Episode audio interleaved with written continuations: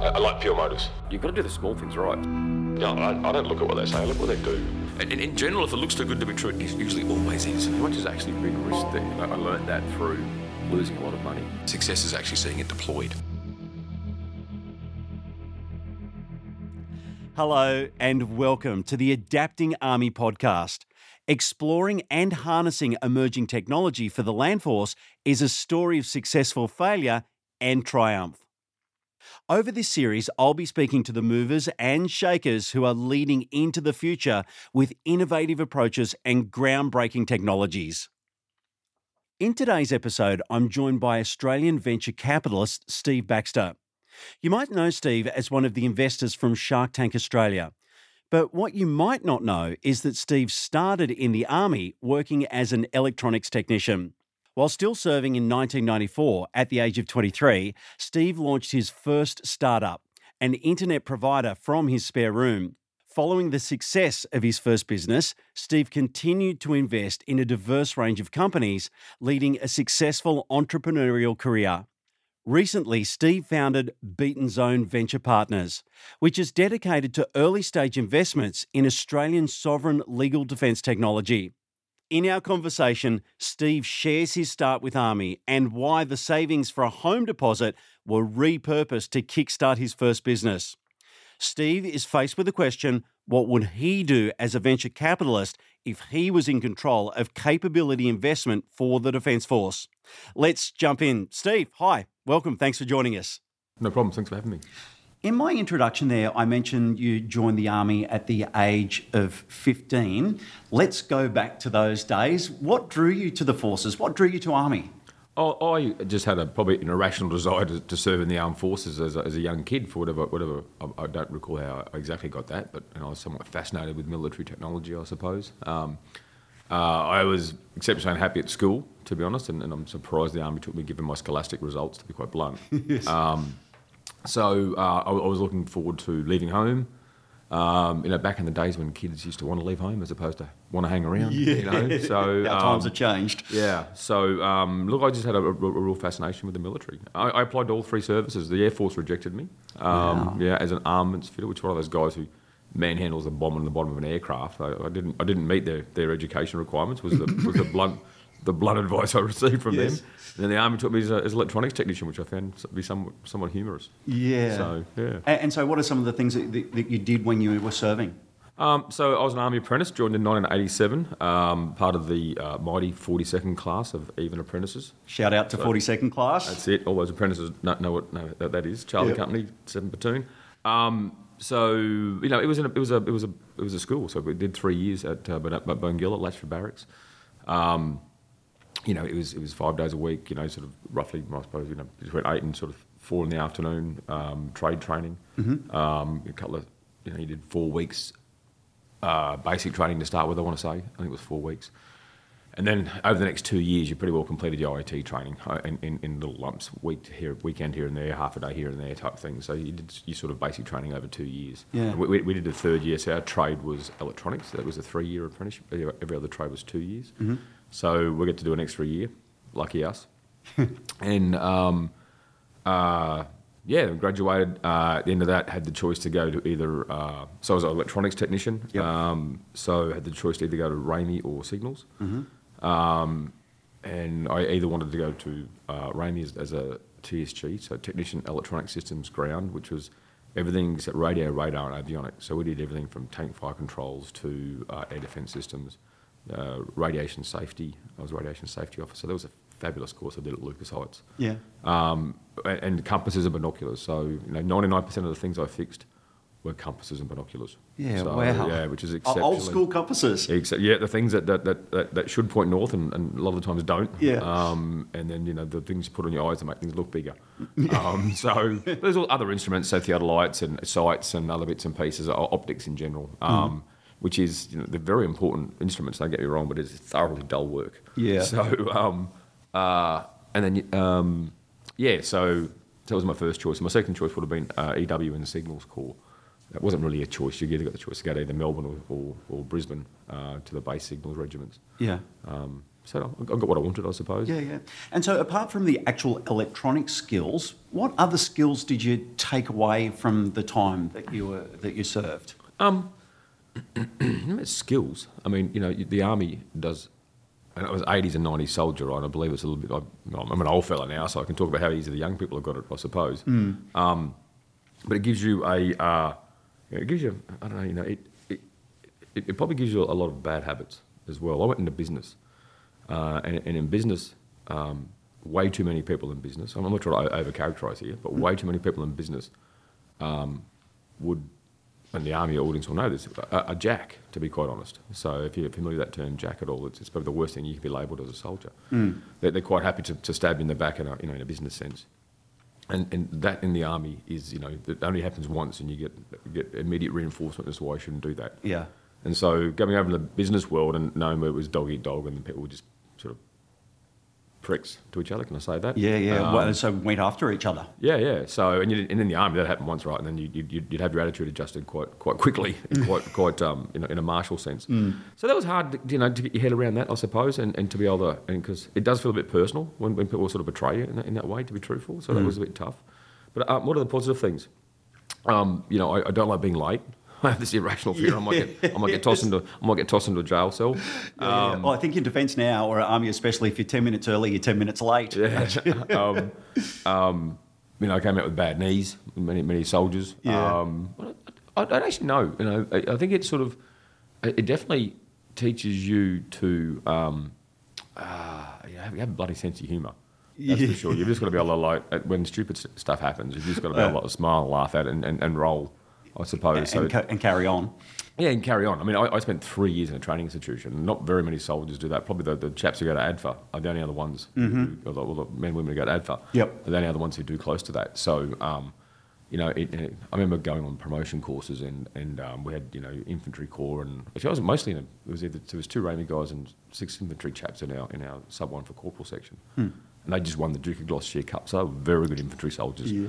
Um, but it was just shocking me about how they, they didn't know how to um, they didn't know how to they didn't know how to act in certain circumstances. So we had lots of classroom lessons, and, and as apprentices we spent three years in classrooms, and we knew exactly how far we could push the instructor's buttons before we knew that okay he's getting serious now. We'll settle down before he gets really cranky, and, and those guys just wouldn't know, and they'd push him too far. and Before you know it, we're doing like five hours of PT as punishment. You're like, "Ah." no one wants to do that. you guys. So, so no, it, it's a, it's a, it's a weird institution. You know, I'm, I'm I'm sad it doesn't exist, and I'm glad it doesn't exist anymore. The apprentice school, to be honest, 'cause Yeah. I think recruiting 15 year olds is as a dad now. I've I've got a pair of sixes and a ten. I'm just like that horrifies me the fact that we that um, I mean, your parents had to co-sign for you to join up. Yes. Um, I, I tell the story that you know what's worse than recruiting 15 year olds? Signing a nine year contract when you're 15. Yeah. So. Um, yeah. so, look, I think Australia in general could do with more structured trade apprenticeships, Mm-hmm. and I think the military would benefit from that as well. Yeah. But you know, times have moved on, I suppose. So, Yeah. yeah. So you mentioned that you started your small business only a few years into your service, and you had a bag of money. Of, I think it was around about eleven thousand dollars, which would have been quite a bag of money Hmm. back in those days. Uh, so tell us about the first business that you started once you opted out of the services. Well, I started while I was in. So I was in a, uh, I was posted to 16th Air Defence in uh, Woodside Hills there in Adelaide. Um, I was living in um, southern Adelaide in the Quarter though, in Flagstaff Hill, which is a lovely little suburb. Yep.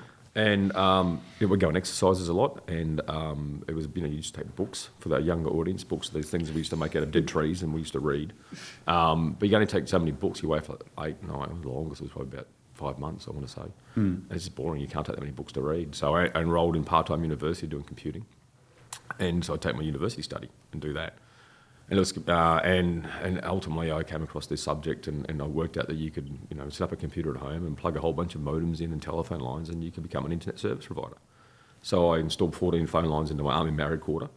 Um, people ask me, how had that? Yeah, how did you do that? how, they, how they let you do that? I said, well, I knew the answer was going to be no, so I didn't bother asking. Yeah. It was just a wasted conversation. Sure. So, um, and and just thought, you know, I, I had a, a moment of clarity. I was going to a computer user group in Adelaide one evening. And I can, I can even take you to the, the house this is, just by memory, because it was such- a similar moment where I saw for the first time someone using a very early version of web browser, and there was a really crappy web browsers back then. But it was it was moved from text to graphics. I'm just instantly knew the world was going to change. I thought I've just got to get into this. Um, so I had a very clear moment. and and so I went and um, um, I had a chat with my, with my wife and uh, my, with my fiance then, I should Yes. say. Sorry. Yep. Um, we'd save this eleven thousand dollars for a home loan deposit, and you know the home we ended up buying was one hundred thirty thousand dollars. So homes were a bit cheaper back then. Yeah. Um, and we, um, and you know, I was fully expecting her to say, "Are you crazy? We're not going to risk our nest egg on this, on this idea." And um, and she scared the hell out of me when she said yes. I thought, "Oh, I've got- I've got to do it now. um, so um, and then you know, I think to, to, to start a business, you've got to thoroughly underestimate how hard it's going to be and just do it anyway. So Yep. and that's pretty well what I did. I think, to be honest. Um, And so, just confirming then, you ran an internet service provider out of a army barracks that no one knew about for quite some time. And I'm in Mary Quarter, yeah, yeah, yeah. and worse than so on the last exercise I was on, so I did a month, and I took a leave off month of that. So this was in '94, uh, November '94. In May '95, uh, May '95, yeah, it was going very well. I thought, so I took a leave, a month off leave without pay, and the business just, just, just exploded on me. It was it exploded in a good way. um, And so I went back into my boss, uh, Peter Shanks, is a great uh, OC of the uh, workshops at 16th Air Defence. Um, and if I meet him again, shake his hand, I would, because he was, he was a true gentleman. Um, I said, look, boss, I'd, I'd, you know, I told him what's going on. I'd like to get out. And I think we had seven positions for my trade at that unit, and I was the only one there. He said, well, see, we are their defence for Australia, and you're the only guy left to repair this stuff, type of thing, you know. Thought, well, that's a reasonable argument. Um, Yep, yep, yep. But we had Kang- Kangaroo 95 coming up and said, look, be a good boy on Kangaroo 95, and on return, I'll recommend you discharge. I thought, well, that's a good bet. I'll take that. That's, That was pretty fair. Uh, and two days into the two days into K95, he walks into my shelter. It's a big sort of uh, uh, equipment repair shelter, so a big container that we used to repair the um, the, the rapiers with, um, with a, with a signal. Said, he said, oh, um, was it Schema or Cara at the time? The, the, yeah, Schema have, have misinter- misinterpreted my, my request and they've authorised your discharge on return. so are you still gonna are you still gonna do the right thing? I said, yeah, no, boss, I'll keep to my word. It's Yes. all good. Yeah, yeah. But it was a fun exercise after that. But I was actually I actually had the old NEC Sports analog mobile phone. I was literally sitting in a, in a fire pit. Doing gun, you know, doing gun pick night with the phone, doing tech support for, for mums and dads back in Adelaide when they couldn't dial up to the internet. Yeah. So um, that, that didn't impress very many people. No, no, um, no, no. All the little electronic warfare guys were wandering around trying to work out where this phone was and stuff. They Yeah. had to hide it away.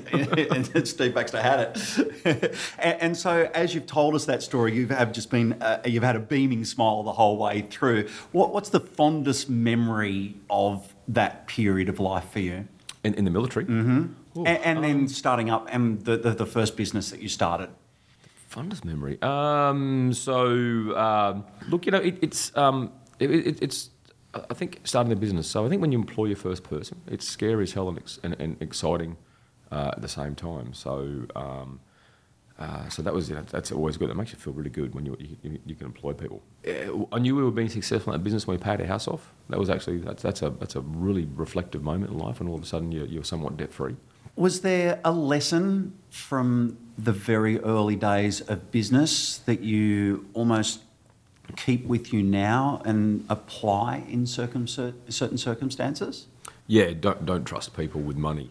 Um, don't trust people with numbers. Double check. Um, I used to employ we used to employ programmers because there was no there was no zeros. There was no there was no software to do CRMs or help desk or ticket management. We, had to write, we wrote all that. To be honest, we had some great great software and great programmers. Yep. Wouldn't trust them. Like literally, I could. My, my dad, who was a clerk with Queensland Rails, t- uh, forced all of us to be able to add up, like the times tables, additions of top. You know, literally, we, we weren't let dessert until he could do that sort of stuff. Right. Um, and so, you know, I, I have a very good ability with small integer mathematics, right? Because you sit down and they present a report, and I just add up the last digit, right? And and it didn't didn't match didn't match the number at the bottom. I'm going, well, the report's wrong. So how do you, how do you know that? How'd you add all those up? Well, didn't. I just add the last one up. Yes. You idiots. You know what I mean? So you've got to do the small things right. So um, and, and know, young kids now. So and I'm, I'm about maths. Command of mathematics is so important. So if you can sit in a conversation, you make conversation about negotiations. It's about being that one verbal step ahead of the person Yeah. that you're you're uh, counterpartnering with. So and and so if you can, if they're telling you numbers and you know that they're wrong or whatever it might be, that gives you an advantage, right? If you have to sit there and calculate it out, or you have to, you, you, you realise that ten seconds later, you've probably lost the advantage. So um, um, you know, knowing numbers, uh, you know, n- not trusting numbers people give to you, verify, and, and then you build trust with that over time. Yep. They're very small things. So, yeah. I, I I love that you're talking about that. Studies have shown that communication is made up of 70% of body language, and no doubt it's edited very carefully, but and you would have watched yourself back on the Shark Tank. But when these people come forward and in with their numbers, and, and you can see your body language, and you go, now that you're talking about that, I'm, it's all sort of magically appearing for me. You can see your mind ticking over, just going, no way, that's that's incorrect. Your body language is screaming that. Yeah, look, there's, there's two things. There's, there's actually getting, you know, your, your numbers wrong because um, cause you're not very clever and don't know mathematics. And, you know, do you actually trust that person with your kid's inheritance? No, you don't. Um, and then there's, you know, it, it, in, in a pitch, in a business pitch, and especially on Shark Tank, that's a very artificial environment. Of course. Um, and and, and um, so people are out for an outcome. So they're out for, typically on Shark Tank, they're out to get a really good ad for their business. Yes. And the Channel 10's out to make a really good TV show. So you have to understand everyone's incentives in that, in that equation, I suppose. So when, when people pitch, it's, it's, a sale, it's a sales pitch. They might be, and if they're pitching for investment, they're selling part of their business to you. No one gives you money. I hate the term give. Santa Claus gives. Um, Investors buy equity, for example. So Yeah. there's, there's a, and, and if people don't have that approach to that process, that they, they, they, they're not going to fare well through it. You mentioned a number of risks that you took uh, as a youngster with your bag of eleven thousand dollars, and that was meant for the going to be the mortgage and all of those things.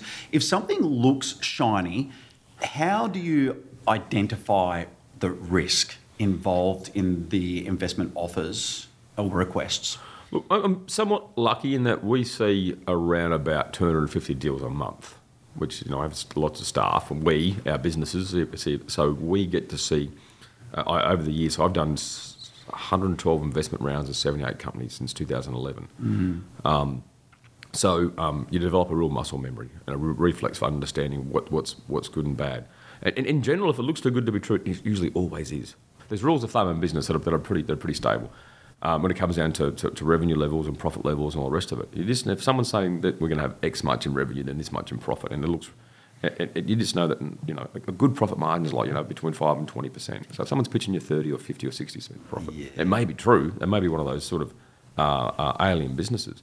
But so you just so over the years we've seen lots of businesses, and you get a really good um, understanding. So I, learnt that through losing a lot of money, No doubt. mm, risking. It was a big big theme for this week at Chief of Army Symposium was risk, and, and as far as I'm concerned, the level of risk that, that the people in the innovation sector in the army don't take, which for an organisation inhabited by very by, by people who will be required to do exceptionally and do exceptionally brave things, and in the real world, I think in a, in a corporate sense, that they don't they're not they're nowhere near brave enough when it comes to to innovation. And I find that a little bit curious. So that leads me beautifully into where I wanted to take the conversation. What do you think Army can learn from industry when it comes to calculated risk taking? I'd start doing it. They don't actually do it. I'm sorry, but risk means that you try a lot of things that don't work. They don't fail. They don't work. It's it, if, if you do them the same way the second time, that's a fail. Right? Mm-hmm. You should learn from that mistake. You should learn from that that that undertaking and that and that experiment you've just conducted. So um, they could just start risking. To be honest, because I'm sorry, but you don't. th- th- There's there's no classical risk involved. Now that's not a uniquely army thing, or a defence force thing. Um, I through all the years of, I've done um, sort of helping cultivate a startup sector in Queensland and around Australia. Um, I now know it's a law close to gravity that the larger the organisation, the more bureaucratic it is, the, the, the, more hopeless it is in innovation. And you can't get larger and more bureaucratic than, than the Defence Department. Um, it, it just it, it should it should stop doing it and should hand it to somebody else. Where do you weigh up risk taking and taking actual risks against wasting public money? And this is the crux. This, is why, especially government organisations, you know, I, I believe they should do it, but I, I, given the way that public money is accounted for and the sensitivities of that, and uh, I, I'm a libertarian. I think we should have small government and you know less less tax and the whole thing. So, so um, uh, I, I think it's as a result, like uh, given the sensitivities around public monies, um, that they should do less of it. They, they actually probably shouldn't do it, to be honest. now, that's not saying we shouldn't do de- innovation, defence-led innovation, but I'm saying we should outsource that to the private sector. What, what's actually happened in the non-defence tech uh, software world over the last 15 years is there's been a flood, probably thousands, if not probably close to 10,000 private investors have entered that sector Yep. and taken bets on entrepreneurs and ideas and markets and everything else like that. So, so there's a, there's a larger, wider crowd out there that's actually solving problems Uh, it's not one person, and it's not three or four academics or a general or a brigadier, excuse me, who thinks they know how the next war is going to be fought. It, it's, it's a whole series of people who are incentivised because they want to make money from these investments to go out and understand what works and what doesn't work, and they'll, they'll fund a whole bunch of things, and the ones that don't work, they'll stop funding, and then they'll chase more money than the ones that do work.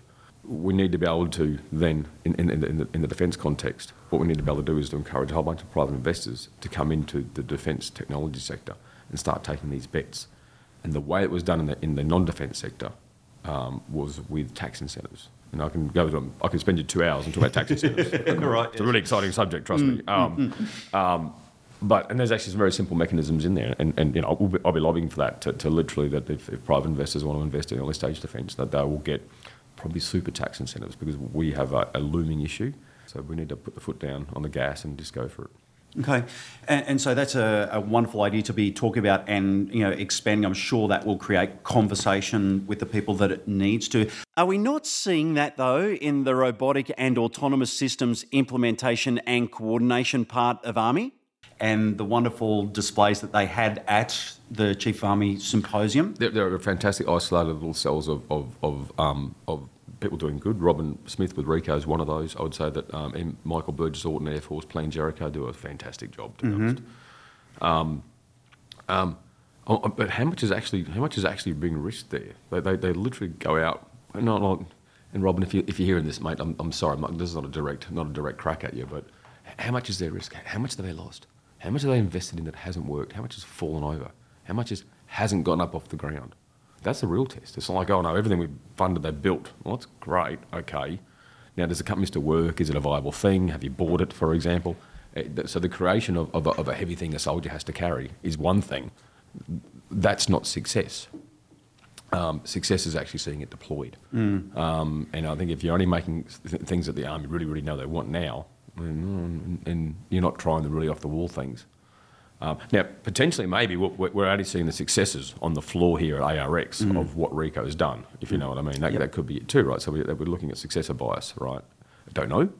Um, like all good investors, we don't talk about our failures. We just talk about our successes anyway. And we just we, Uh, we, we tend to, to, to be fair, though, with Colonel Smith, they do talk about successful failures and they, they have that written into their planning. And so they, they're looking to celebrate those successful failures so that they can learn more. That's the language that they're at least talking. well, at least, but where are they though? So let's actually point them out. A great language, whatever. Let's Yeah. point to the let's point to the ones that didn't work. yeah. I don't believe until I see it. Yeah. The other thing as an investor, like as an investor, your job is to say, and my job is to say no. We see 250 deals a month. Yep. You're looking for the reason to say no. No, no, no, no, no, bad reason. So you come up with a whole bunch of rules that you know that you won't invest for whatever reason. As a result, though, we just don't trust what people tell us. Yeah. Um, so you have to go and look. You, you, you know, I said entrepreneurs tend to puff up their pitches and they put a bit of sales talk in there. So you did when people give you flowery words, I don't, I don't- I don't look at what they say. I look at what they do. Um, it's very, you know, it's like politicians. Look at what they do, not what they say. What can Army learn from a venture capitalist about acquiring capability, do you think? I don't think there's much for the army to learn from a venture capitalist. So the army, you know, it needs to acquire things for soldiers, sailors, ammo, or the defence department, you know, for for, for, for warfighters ultimately to to um, do what they need to do. They just need to be able to buy the things that work. It, it's up to the wider defence sector in Australia, and this is a governmental and a policy issue, to build a defence technology sector that is very robust and strong, that in a very short period of time can react to the new requirements of, of, of the environment and give them what they need. So, you know, and the next one might be, I don't know, a quantum powered drone, for example. I don't, I don't know what, the, I don't, no one knows what the next in, in- invention in war is going to be that changes it, to be honest. Yep. What we need is a really strong, robust defence technology community that can deliver in, in weeks and months, not, not years and years. So, um, Army need to buy things that work, right? And they need a, and they need a, a, they need a, a defence technology sector that can rapidly just give it to them. So I, I don't want Army buying 10 different weapons and trying to understand what works. I think that, that's, that's, that's what VCs do. VCs invest in 10 different things and follow the one or two that work. Yep. Um, we, we- we just have to present the palette of everything that they need to them in a timely manner. So for me, um, VCs can, can teach the government and the wider defence technology community what to do, but not the, not the, not the running services. Those guys have a mission, Yep. and, and we shouldn't get in the way of that. Yeah. And so, what do you look for when analysing the value of investment when working with defence industry? What are the things that the, the positives and then the warning signs? So we, uh, Beaten Zone Venture Partners, we're a, uh, a, a sovereign. Uh, we invest in sovereign Australian businesses that have a material military application, in, where they increase lethality and survivability. So what, what we look at in in value is hard. So um, the defence sector is essentially hardware, uh, and hardware is well named in an investment sense. It's hard. It's hard to make a return from. It's hard to invest in. So at Beaten Zone, well, I fundamentally have have the opinion that the Australian defence procurement sector is that badly broken it can't be relied on as a customer. Uh, as such, this, the businesses we invest in will have to be able to, and will have their main market as overseas. Australia is a US, in US dollar terms, $32 billion market per year. The allied addressable market, which is Five Eyes plus NATO plus Korea and Ukraine and some other allies, is a $1.2 trillion market going to $1.9 trillion. So we're a very small market here and we are hopeless at buying things. Um, so I want to get the businesses we invest in, I want to get their products into the ADF's hands. No one has actually, no one's actually disagreed with me on that topic, and they all laugh at it. Okay, it's now it's now no longer funny. We now we're approaching existential stuff here, guys. Okay, it's disgraceful, and we should be ashamed of that. We shouldn't giggle about it. So, what I'm trying to do is to show another way to do that. I'm trying to make money. Like I think the, the, the purest motive uh, in the world is. I, I like pure motives, and making money is a pretty pure motive, right? And if I can make more money doing this, I'll do. I'll invest in more and more and more and more. So, um, and um, part of that as well is I, I believe that we can create what I call a defence investing flywheel. So we can go out there, we can invest in some great entrepreneurs, they can build their business, they become filthy stinking rich, and they'll come back as a next Steve Baxter investor. And We get four, five, ten people like that, and we have a very robust sector. So, um, but fundamentally, um, I, so I do believe that the procurement is broken, um, and we are going to show a different way. There's also a bigger market outside of Australia. In my software non-defence business, we do this as well. Australia is just, Australia's small, but the software is really easy to export overseas because it just it's internet. It just exists everywhere, if you know what I mean. So it, it's not you don't have the, the the physical issues around the logistics of hardware, not to mention export controls and ITAR and all that other all that other stuff that goes with it. Procurement is broken. If you had the keys, how would you fix it? You've just got to change what's wrong.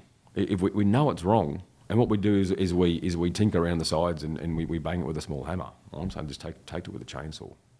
That will not happen in a policy sense, and a whole, for a whole bunch of reasons that won't happen, right? No, right. So so for me, what I do is I would I would find a way to um, rapidly show the defence force how bad it is by demonstrating them how well it can be done otherwise. And that's what I'm trying to do with some degree of the beaten zone. Yep. I'm trying to say, okay, I'm going to I'm going to back these companies doing this, and we're, we're going to find this route to market here by essentially ignoring you guys.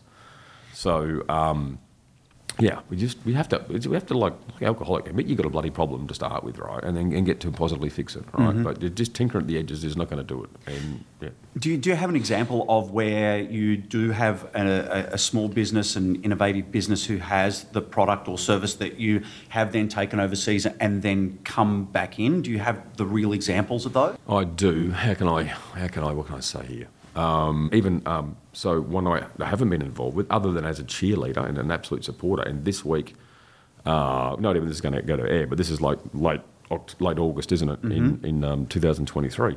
So there was some fantastic news this week about a uh, Melbourne-based company called SYPAQ, who had a uh, DIH and Rico supported um, uh, cardboard drone that um, the Ukrainians used to attack an airfield in Kursk and, and, and basically made that company an ace because they, they destroyed six aircraft, right? And you have to destroy, destroy five to be an ace. So I figure we'll just call SYPAQ the ace. Um, that's fantastic news. Guess who doesn't use that? The Australian. We don't use it. It- which is nuts, right? Absolutely nuts. This, this, this, this. I don't know how much it costs. It comes flat packed on a pallet cardboard drone. Takes a digger about 50 minutes to put one together a hot glue gun and some masking tape.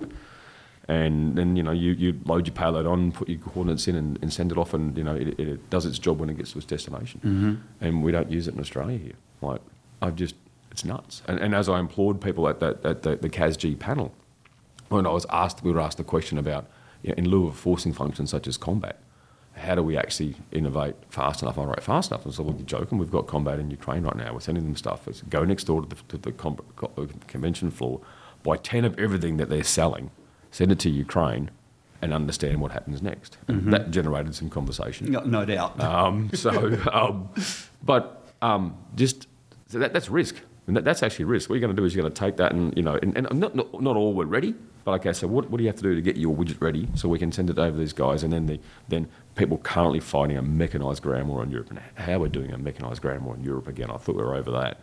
Um, can make the decision of if they employ it, how they employ it, and then hopefully we get the feedback about how it went. That that's that's a, that's a gold OODA loop, right? That's just amazing. If it was the chief of army sitting here instead of me for the time that we're discussing this, what would you say to him? I, I said this to him the day. I, I, actually want his help to go and uh, uh, lobby government in order to get super tax incentives for private capital coming into the defence space. That, that, sounds like a really boring thing, right? Like, mm-hmm. I've got no super sexy answer here. To me, that to me that's super sexy, but I've got a weird brain. Yep. Um, um, because what I want to do is I want to deploy private capital in. Um, so we go and we talk to all elements of government. So, and, and, and there's, there's, there's non-defence related structures to do this. You've just got to say, okay, if you are defence, then you get an extra bonus. You know, it's, so we're not inventing something new at, at, at tax policy level and all the rest of it. We're just sort of saying, okay, so and it's not it's not that that the reason behind this isn't because they need more money in this space, right? It, it's good that some private capital can come in, can maybe offset some public funds. I, I think the public funds should one for one any private money as well. So there's other ways you can do that. But it's you're outsourcing decision to a wider crowd. So there's an Austrian economist called uh, Hayek, right, who um, excuse me, who talks about the information problem and about how information in, in, a, in, a, in a system is widely held by the, most of the population. And, and, as a result, it's, it's, it's very hard. No one, no, one, no one person holds all the details. So you just outsource that to as wide as possible as you can, and you get a better answer. So you'll end up funding hundred things, and you'll get five successes. Right? That's really that's a five percent success rate. Right? The current method through ASCA and others is to f- fund three things. The problem is you've actually got the same percentage chance of it working. Now, 5% of three is not a whole number, right? So it's going to be close to zero, right? So, um, yeah, I'd say let's just go. Let's just go talk to uh, the treasurer. Let's go talk to the prime minister, Miles. I'm, I'm, sure they're all receptive and say we just need this. And the weird thing is, is it's not because no one's investing in this space right now. So we're actually asking them to give essentially capital gains tax free. So if there's a win, they don't pay tax on it, mm. and they and you can't even view as lost revenue because no one's investing in it right now, and they won't invest in it to do this. So no one's investing in it, so therefore there's, there's no revenue, and there's also no industry being created. Um, so literally, we're sort of saying, hey, please do this, and you're no worse off. Um, yeah. It's going to be a tough sell. Uh, well, it shouldn't be. I mean, they're not sure what people make of me, to be honest. And I can't control what they make of me. It's up to them um, to influence that. And I, you know, to some degree, I'm lucky in life, and I actually, I actually don't care. Yeah. So. Okay. There's a lot of innovations out there, we know that. What innovations are going to succeed, do you think? What going to succeed? Um, I, I, you know, we, I, I, don't invest in innovations, and I, and I, don't invest in companies. I invest in people. Um, know, I always say that you know, smart young people. I like young people because they, are not sold and cynical and haven't been you know bashed up by life and, and um, young people also tend to have personal financial runway to pursue a business. They haven't got a, you know, they haven't got a partner, three kids, and a mortgage, for example. Um, and I, I, like people, like smart people with good skills. That, doesn't mean education, but it can.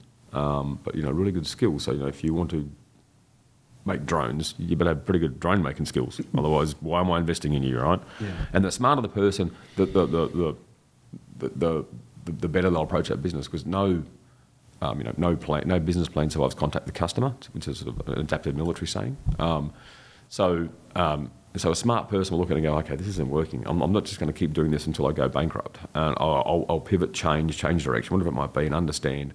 I'll build a product that's got enough, or a service that's got enough telemetry loaded into it. So it's something you get feedback to understand, okay, why isn't it working, for example? Yeah. So you can, under, you can conduct sort of small commercial experiments. Um, so we, we, back, we back smart young people um, um, not innovations, and they find innovations, and they're, they're, they're smart, they're young, and all that. You know, the, the consumers in the modern, in, in, the, in, the, in the consumer sense, most of the consumers are younger people anyway, mm. so that's why young is good. Um, yeah, smart young people. From your experience and expertise in the whole area, what technologies do you see defining Army in the next, let's say, 15 to 20 years? You, you cannot, you can't. Um, everyone knows that the the the the, the, the small, uh, inexpensive, fast to iterate um, unmanned aerial system drones at this point in time are been absolutely game changing. Um, what the what the Euro, Ukrainians have done with um, um, sea, sea drones, I don't know what to call them, sea drones, underwater vehicle, whatever you call them. You know, those, they've been blowing up ships and bridges and God knows what else. Right, that's just off the charts. Awesome how they've deployed that technology. So look, I, I would say if I was to generalise out there, uh, unmanned, uncrewed is, is going to get a lot bigger. Um, the terrifying thing for me, um, in some degree, is the, the brutal efficiency of mines.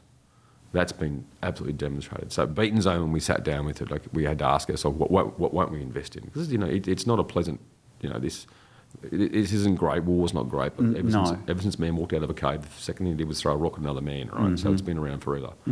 Um, so we said, okay, so uh, uh, only things that the Australian military would have legal authority to deploy. So you know, no, no, obviously, no, no weapons of mass destruction, for example, no gas. Yep. And then, and then, you know, I'm like, and then what about mines and cluster bombs? I thought, you know, gee, they are really handy bits of kit. um, but the Australian military's made the decision that they, for whatever reason. but I look at what's occurring in Ukraine right now with, with the landmines. And, and I heard a stat the other day that during the Cold War, the Russians produced a billion landmines.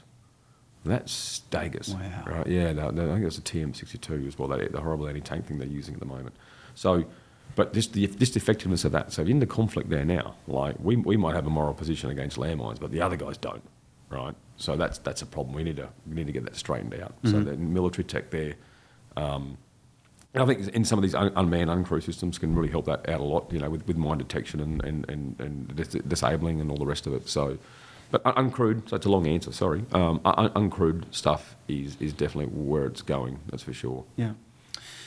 You ran your pitch fest at the same time as the Chief of Army Symposium at the end of August in 2023. What did you take away from that experience? Yeah, look, so we had uh, on the Monday before um, it started on the Tuesday, we sort of hijacked the crowd. So we, we, we put a little event on there. Um, uh, we had 16 pitches. Uh, it was uh, robotics and counter robotics was, was the theme. Um, um, and I really appreciate everyone who came along and pitched. And I did say this in the night, so everyone's aware of this, but, but I think your pitches were terrible. Um, the entire sector needs to, to learn a, a lot about how to present. Now, when I started doing this in Brisbane in 2011, they were just as bad. Um, so there's a, there's a pitching IQ. Now, it, it, it, pitching is important for a variety of reasons, and you have to optimise. So it's, it's all about optimising the next action. Yep. So a pitch competition's a weird thing, because that's it's more entertainment, to be honest, than anything else. It's like like auctions, like real estate auctions. Yeah, no, but even that, it, it's it's so I- I, I view pitch competitions as as, as um, activation. You're, you're trying to get activation and networking. So you're trying to get entrepreneurs in a room to talk to each other. You're trying to get investors, pull investors into that into that sector, and getting them talk to each other. Um, and, and, and you know, there's some prizes involved usually, but um, it, it's not the real aim of the game, to be honest. But with the pitch in general, you, you- what are you optimising for? What's what's you know, it might be where you pitch into a um, uh, um, an, an- entry level deal member at a VC firm, who- you know, who'll then push it up to the investment manager, then go to a partner, for example. So you're trying to optimise for a meeting with the investment manager or the partner. So that's what you're, you're not trying to get an investment straight away. You don't want to sound desperate because no one invests in desperate people. That's just so uh, you might be pitching. You know, you, your pitch for investment is probably seventy percent identical to, to to your pitch for to a customer, to a potential customer. So are you pitching a customer? Are you pitching a staff member you really want to get? So you've got you've got to pick this up because that, that's the foot in the door, if you know what I mean. So um, So, know, know your audience. know your audience, yeah, and, and honestly, do better. Like if you just got to go to the, the like Americans are born with a pitch deck in their hands, they can pitch so goddamn well. Yep. So actually, the one good pitch was actually from from Joni, uh, and um, uh, her business was a uh, she's an American essentially. So, um, so that was probably the, the one the one decent one. Um, so yeah, so before we do it again, we're gonna, we're going to run some pitch training, and we're just going to try and increase that capability of the industry to uh, interface with investors at that level. I have a blank sheet of paper here. What's the first line of my pitch at pitch training? Oh, state your problem. What problem are you fixing? I walked that floor the other day and I said, What are you doing? So we're doing AI. I said, "Mate, No one does AI. Come on now, what are you doing? Oh, you know, and so um, people don't people don't buy um, solu- people buy solutions to problems. They Yep. don't buy widgets or technology or the rest of it. Yep. They- what problem are they trying to fix?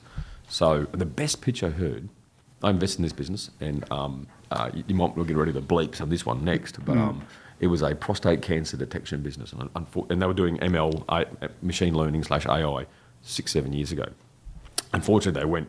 They went. Uh, we had to shut that business down the last couple of years before the AI thing took off. We just missed that wave. Yeah. So timing's very important in business. That's, that's a lesson Yes, there. indeed. But um, Matt Brown, when he got the pitch at this at, at this event, he got up there, and he just said, "Cancer," and everyone all of a sudden looked up. Right. So that's a that's your figurative slap in the face. Yep, open with impact. Yeah, an impact, and then you know, then get into the pitch, right? And so this is the problem. This is you know, uh, you know, so you look at, at problem, solution, market size, team. Hmm. Um, it, it, there's probably some fixed things in a pitch, but you know, you've got to, especially if you like, I, I, we our business sees 250 pitches a month. How the hell do you stand out in that? You know what I mean? So you've Yep. got to, you've got to wake, wake up the person you're talking to. Yeah. And so finally, what would be your last word to Army and the decision makers in Army who are looking to invest in defence industry?